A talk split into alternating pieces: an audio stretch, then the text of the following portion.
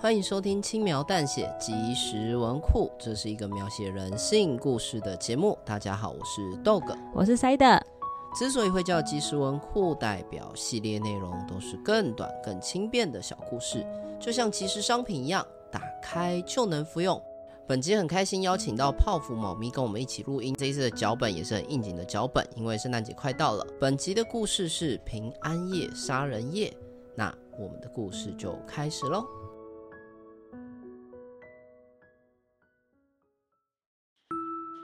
一个冬冷的早晨，女孩正在拆开母亲送给她的圣诞礼物。哇，是手套哎！谢谢妈妈。女孩开心的向妈妈道谢，这是母亲一针一线替她缝制的，是雪人图案，独一无二的圣诞手套。她戴上手套，冰冷的手变得暖和了起来。爸爸，猜猜看，我在模仿什么？看到在庭院整理花圃的父亲，女孩得意地向父亲表演弹奏空气钢琴。知道女孩的用意，父亲赞赏她的表演跟她的手套。女孩开心极了，决定出门向更多人炫耀她的圣诞礼物。叔叔阿姨，你们看，这是我妈妈做的哦。女孩到了商店街。她像个小模特儿一样，跟熟识的店家展示她的手套，这引来了更多人的注目，甚至有客人问店员：“女孩的手套是在哪里买的？”大家快看，这是我的圣诞礼物，很漂亮吧？接着，女孩到了公园，高举双手，手套在太阳下显得格外引人注目。一群小朋友围在她的身旁，眼里写满了羡慕。好开心哦！这是最棒的圣诞节，因为这份特别的礼物，女孩感到幸福又温暖。可惜，美好的心情只维持了一个上午，也没有在这里。我的手套到底掉在哪了？女孩遗失了手套，她焦急的四处寻找，家里的庭院、商店街、公园，沿路的大街小巷，全部都找过了。眼看天色渐暗，已经到了该回家的时间。心急如焚的女孩在寒风中低头啜泣。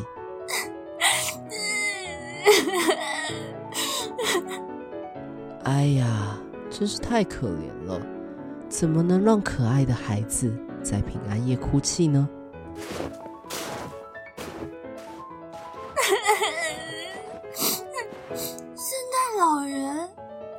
身形高大，留着雪白的胡子，穿着标志性的红色长袍，永远挂着慈爱、让人安心的笑容。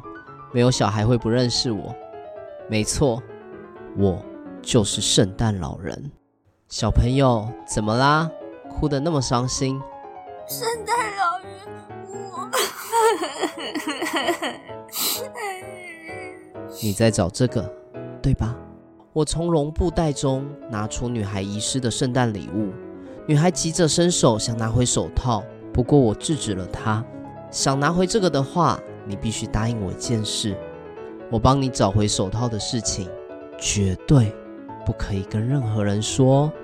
好，圣诞老人，我答应你。很好，但如果你打破约定，就代表你是坏孩子，那我就会在平安夜。给你最严厉的惩罚。女孩点了点头。此刻，公园的时钟响起悠悠的铃声，路灯一盏一盏的点亮。女孩发现已经到了她的门禁时间，赶紧拿走手套，向我道谢离开。回到家的女孩向母亲炫耀今天发生的一切，在庭院赞赏她的父亲。在商店街端详他手套的客人，在公园里一直喊着“好羡慕”的小朋友们，以及替他找回手套的圣诞老人。然后啊，圣诞老人他说：“嗯，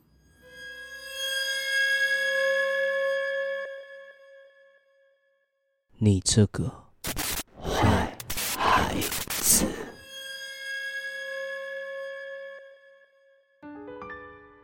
女孩感觉到头部一阵刺痛，她的行为让我有点愤怒。听到我的声音，发现自己做错事的女孩开始感到害怕。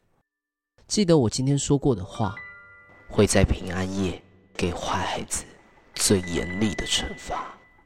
她决定今晚都要跟父母在一起。有着小聪明的女孩认为，只要熬过平安夜就没事了，但真的有那么容易吗？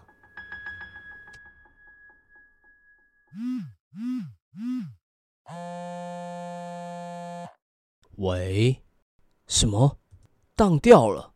怎么会这样？好，我现在立刻赶回公司。喂，妈，怎么了？哈，身体不舒服，上吐下泻。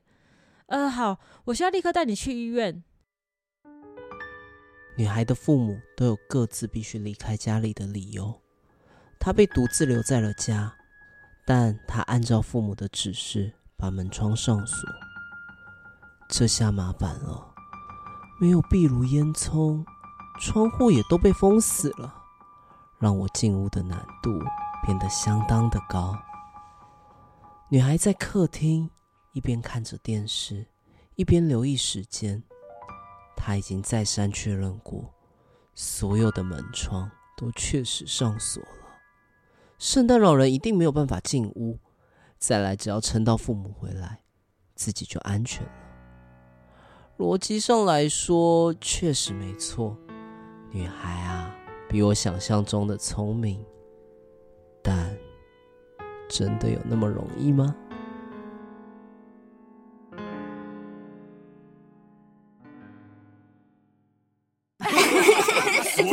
最后这份礼物一定是给我。我向圣诞老人要了一个娃娃，能走能说，睡觉的时候还能闭上眼睛。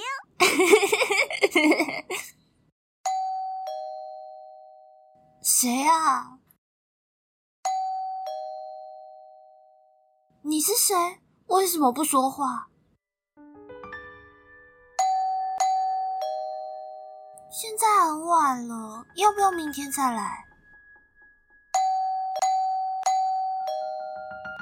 不管你是谁，我都不会帮你开门。如果你再继续恶作剧，我就叫警察叔叔过来。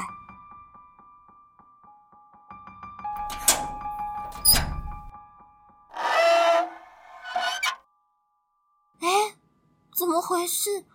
我的手自己把门打开了。爸爸妈妈，你们怎么了？你们受伤了吗？为什么全身都是血？为什么被吊起来？Merry Christmas！喜欢我准备的惊喜吗？圣诞老人，接下来就换你了，子。啊，原来是做梦啊！都这么晚了，爸爸妈妈还没回来吗？打电话给他们好了。爸爸的电话是这个声音，是，爸爸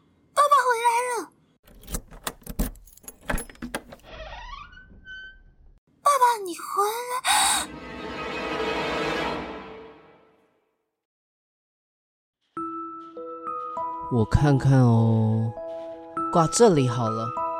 有点溃烂又小巧可爱的性器，是来自假借加班的名义，实际上要去找情人，不忠的坏孩子。嗯，真不错。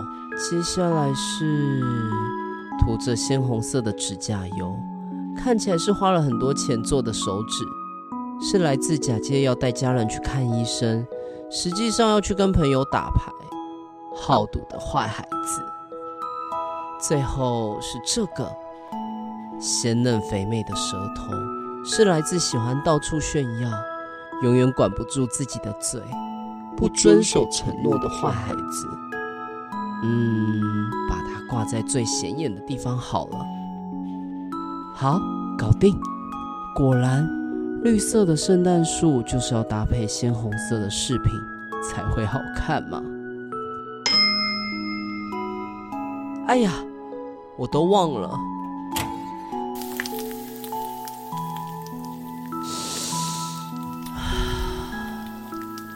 这个香气这个色泽烤的刚刚好可以上菜了。说到圣诞节怎么可以少了圣诞餐呢？对吧？坏孩子们。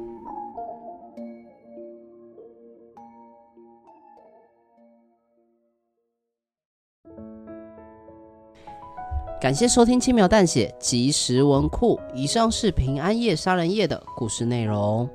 那这一篇故事啊，是小时候我妈会租录影带给我看，嗯，然后里面有很多就是跟童话有关的故事。哦，就是小时候都会有那种什么格林童话、伊索寓言那种，对对，然后里面对里面我比较印象深刻的是什么蓝胡子，然后红雪女孩这种比较恐怖的啊，那个时候都还有。刚刚我还跟塞德在 YouTube 上复习了一下，对，查了一下，可是其中有一篇就是这个圣诞老人的故事。是在那一系列的录影带之中，其中一个故事看到这一个东西。它可能不是伊索寓言，也可能不是格林童话，但总之就是那种以前童话系列的录影带。对，哦、这故事应该跟我现在我们这一篇的平安夜杀人夜大概有八成像，那只是我追加了后面一个他父母被惩罚的部分。哦，所以原版是小孩子被杀掉了。对，就是他手套一样弄丢，然后圣诞老人帮他找回了手套，然后跟他说不可以把我的事情说出去。嗯然后女孩回去得意忘形，就跟她妈妈讲，当天晚上他就被圣诞老人斩杀了。只是你追加了惩大人也被惩罚的片段。因为小时候我在看这个故事的时候，我会觉得很奇怪，是为什么就是只有坏小孩会被惩罚，那好小孩可以拿礼物？但大人不会被这样限制，大人也会做坏事啊。那为什么他们不会有一些惩罚啊，或者是奖赏机制？觉得圣诞老人为什么都只惩罚小孩，不惩罚大人？对啊，大人也会做坏事啊，也会、啊、有没有可能是他呃打不赢大人？这篇故事让我觉得圣诞老人应该是超级强的，他可以就是进去人家家里，然后把一个小孩砍掉，对，然后可以找回人家弄丢的东西。他应该是属于都市传说类，类似裂嘴女这种、嗯、无所不能的可怕的恶魔，但他却只选择惩罚小孩，这样才可怕、啊。他只惩罚。幼童听起来有够变态的，我觉得他就是在欺负小孩啊。哦，所以你觉得这个圣诞老人其实有够卑劣的？对，就有够过分。就是其实大人也做了很多坏事啊，大人也会虐待小孩、打小孩，为什么不惩罚那些大人？哦，太卑劣了，谴责啦对。对，所以这篇故事我就有追加，就是大人被惩罚的这个桥段。好，那因为圣诞节快到了，然后塞德为了能够接续他这篇圣诞恐怖故事的氛围，所以他在 IG 上面。问大家，哎，也不是问，就是跟大家争一句话的圣诞节故事，恐怖故事。嗯，那其实蛮踊跃的。我以为像这种创作类型的，大家会比较呃创作能量可能没有那么满，就没想到一大堆，就真的很多啦。所以我们今天也是挑了几则我们觉得很有趣的来跟大家聊。然后我们聊一下，我觉得这故事恐怖的点是什么？那第一则故事，姐姐过世了，但好像所有人都以为我是姐姐。我觉得蛮可怕的。我觉得我可以分析有两个恐怖的点。那第一个点是，我觉得大家都不知道姐姐已经过世了，那有可能姐姐是主角杀的。字面上看起来就是一个双胞胎的故事。对。然后第二个我觉得可怕的地方就是，或者是所有人都知道姐姐已经过世了，但因为所有人都很爱姐姐，很喜欢姐姐，所以把妹妹当成了姐姐的替代品。哦。对，所以消失的是妹妹，就是实实际上大家的认知消失是妹妹，他们把她当成姐姐对待，就是假装还活着。对。对，那这这样子，如果是后者的话，其实对妹妹来说也算是另外一种家族霸凌。对，可就蛮恐怖的啊。嗯嗯。那下一则故事是，为什么圣诞老人的袋子里装的不是礼物，而是装斧头呢？啊、呃，其实你在问这个问题的时候，我就觉得哦，一定会有，因为这是一个很好拿圣诞老人做文章的，所以圣诞老人的那个提袋啊，他的袋子里面到底装什么，就会很有趣。哦，大家可能想象是装一些什么尸块啊、凶器呀、啊，对啊，或者是掉出扳手之类的。哦哦，身为是一个圣诞老人嘛？对，身身为一个圣诞老人，随身携带片戟或者是扳手也是相当正常的事情。但我觉得就是合理，就是装斧头是合理的。对，因为圣诞老人他一年只工作一个档嘛。OK。对，所以他可能。就是钱不够用，所以他必须要去兼职哦，伐木工。对，伐木工，你下次可能也会看到圣诞老人在骑 Uber Eats 啊。哦，没有，你不是说要分析可怕的点吗？没有人，没有人要你去补充他背景。不是可怕的，你就是圣诞老人的钱不够用，他一年只能做一次工作，他必须要被迫下海去打工。哦，真正可怕的点在这里。对，等一下我们叫 Uber Eats，等一下圣诞老人就来送餐。真的有可能，大家有发现吗？就是最近那个熊猫跑外送的这些外送员，他的造型越来越多。真的可能在路上会看到穿圣诞老人服装的外送员啊！我们之前有看过皮卡丘，对，我们看过皮卡丘，还是说我之前在路上看到的圣诞老人外送员真的是圣诞老人？他本他本人哦，原来就是本人啊！哦，就是啊，我没有钱了，我要来赚钱。我有眼不识泰山。对，好，那我可以衍生聊一下，就是另外一个投稿的故事。就是从圣诞老人衣服下滴下来的红色液体是什么呢？当然是他衣服褪色，他那么穷，买不起新衣服，所以衣服被洗到褪色啦。哦，原来你根本就是故事的破坏者，你没有要让他，没有要说明说这个故事到底有多可怕，没有讨论。哎，这很可怕，你知道我以前就是为了公司的活动买了一个很廉价的圣诞装，然后第一个是他一直不断的掉毛球，就是就是掉毛屑，然后洗完之后他衣服整个大褪色，褪了两阶的颜色。等一下，为什么那个衣服要洗？它是需要再利用的吗？我原本想说可以明年继续穿呢、啊。哦，那我觉得这个比较可怕，你这个念头比较可怕。为什么？他把把它写成呃一句话故事比较可怕。可是它是衣服，它可以重复穿吧？它怎么样也都是布料吧？哪有？一般像这种呃应付尾牙或者这种一次性的东西，都嘛是买很廉价的，我是买很廉价的，想要明年穿不行吗？怎么可能啊？这就是这个心态才可怕。好了，明年换我跑 Uber Eats 可以看到野生的塞德在跑 Uber Eats。对，然后他衣服上也真的会渗出那个红色的水，但不是血，而是衣服颜色的那个褪色，单纯是褪色了。好，那下一个是圣诞节不放假，可能全公司的人都放假，但老板要你加班。呃，但我觉得真的可怕的老板，并不会明着跟你讲说要你加班。而是他会在放假前交办给你一大堆你一定做不完的东西，说下次上班的时候要交出来。哦，还会问你说，哎，这些应该没有很多吧？可以吧？对，这才是真正可怕的地方。哎，好机车，而且好写实哦。对，很写实，对吧？这种就是属于写实类，真的可怕，而且会可怕到骨子里去的那种。其实就跟你刚刚那个穿很廉价的圣诞圣诞服装，然后明年洗一洗要再用一次，一个是穷鬼式的可怕，一样可怕，然后一个是职场霸凌式的可怕，对，都是属于真实的可怕。哎，我我怎么觉得越聊越荒谬了？觉得不太妙。哈，那下一则，下一则是我袜子里的礼物怎么是妹妹的头？我以为是有蛇之类的。他可能想跟圣诞老人许愿说：“哦，我想要妹妹的脚脚。”他是主控，结果圣诞老人送了他头。哦，砍错了。对，就是哎呀，怎么会这样呢？我只是要脚脚而已啊！所以可怕点是圣诞老人近视了，他没有钱去配眼镜。哦，好，我觉得我觉得这个走向越来越荒谬了。真的吗？对。那我来一个写实一点的好了。嗯。下一则是又抽到自己的交换礼物，对，这是我投的。因为我跟塞德每年都会跟同一群人玩交换礼物，当然大家交换礼物就是把小废物拿出来嘛。那这种每年都跟同一批人玩交换礼物，最大的风险就是因为我们也没有定主题，很高的概率。会抽到自己之前送过的东西，对，就是我去年别人抽到我的乐色，然后今年我把它抽回来。对，这是一个恶性循环，也代表说我们这一群人从来都没有想要好好的对待这个交换礼物这个活动啊。对，对，一般人的交换礼物应该都会定一个主题，比如说今年要送一个中国风的东西。价值可能五百元以下，一般来说是这样，但我们都完全没有。就哎、欸，你今年要再玩一下交换礼物吗？要啊，换一下啊，然后就抽到去年彼此抽到的东西啊。因为我知道，因为我的主题是零成本交换礼物，就把你家里不要的小废物拿出来交换。今年我们就来找一个切合主题的，但今年没有人要陪我们过哎。呃，那我跟你玩，然后我们就再抽到去年我们 我们两个互送抽到的 恶性循环就是这么来的，各位。好，那下一则是今天我们的定位全满哦，就是可怕点是里面餐厅一个人都没有，但是餐厅跟你说我们定位全满哦。OK，你被餐厅霸凌了。我其实一直在想说这个到底哪里可怕？我仔细看完他主持是我们，我才知道哦，可怕的地方在这里。这位留言的小北七还在上班，而且看得出来他是一个服务业啊。在圣诞节的时候还要服务大家，而且他还告诉我他的劳务量全满了，他的工作量在我们开开心心过圣诞节的时候，他们餐厅的位置已经全部都被订满，是预期爆炸忙的。这是圣诞节不放假，真的不放假啊？对，是完全不放假。所以你这个啊，应该要跟前面那个哎，圣诞节不放假那篇留言摆在一块。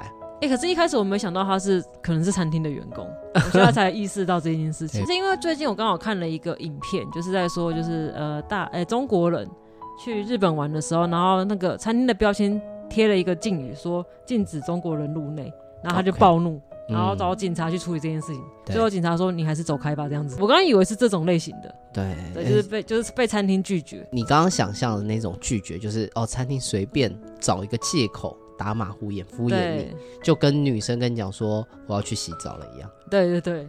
真正恶毒的是什么？你打电话过去餐厅定位，然后女员工接起来说：“哦，不好意思，我要去洗澡。”连定位的都要用这种借口来拒绝你，这才可怕吧？我以为是某种暗示哦，是吗？对，因为那你也是蛮乐观的。我想说，哎、欸，你要去洗澡，是在暗示我什么东西？这样，哎哎、欸，各位啊，这个就是男生跟女生的大不同啊，就是直男听到这个很直觉、很敏感啊，就知道说哦。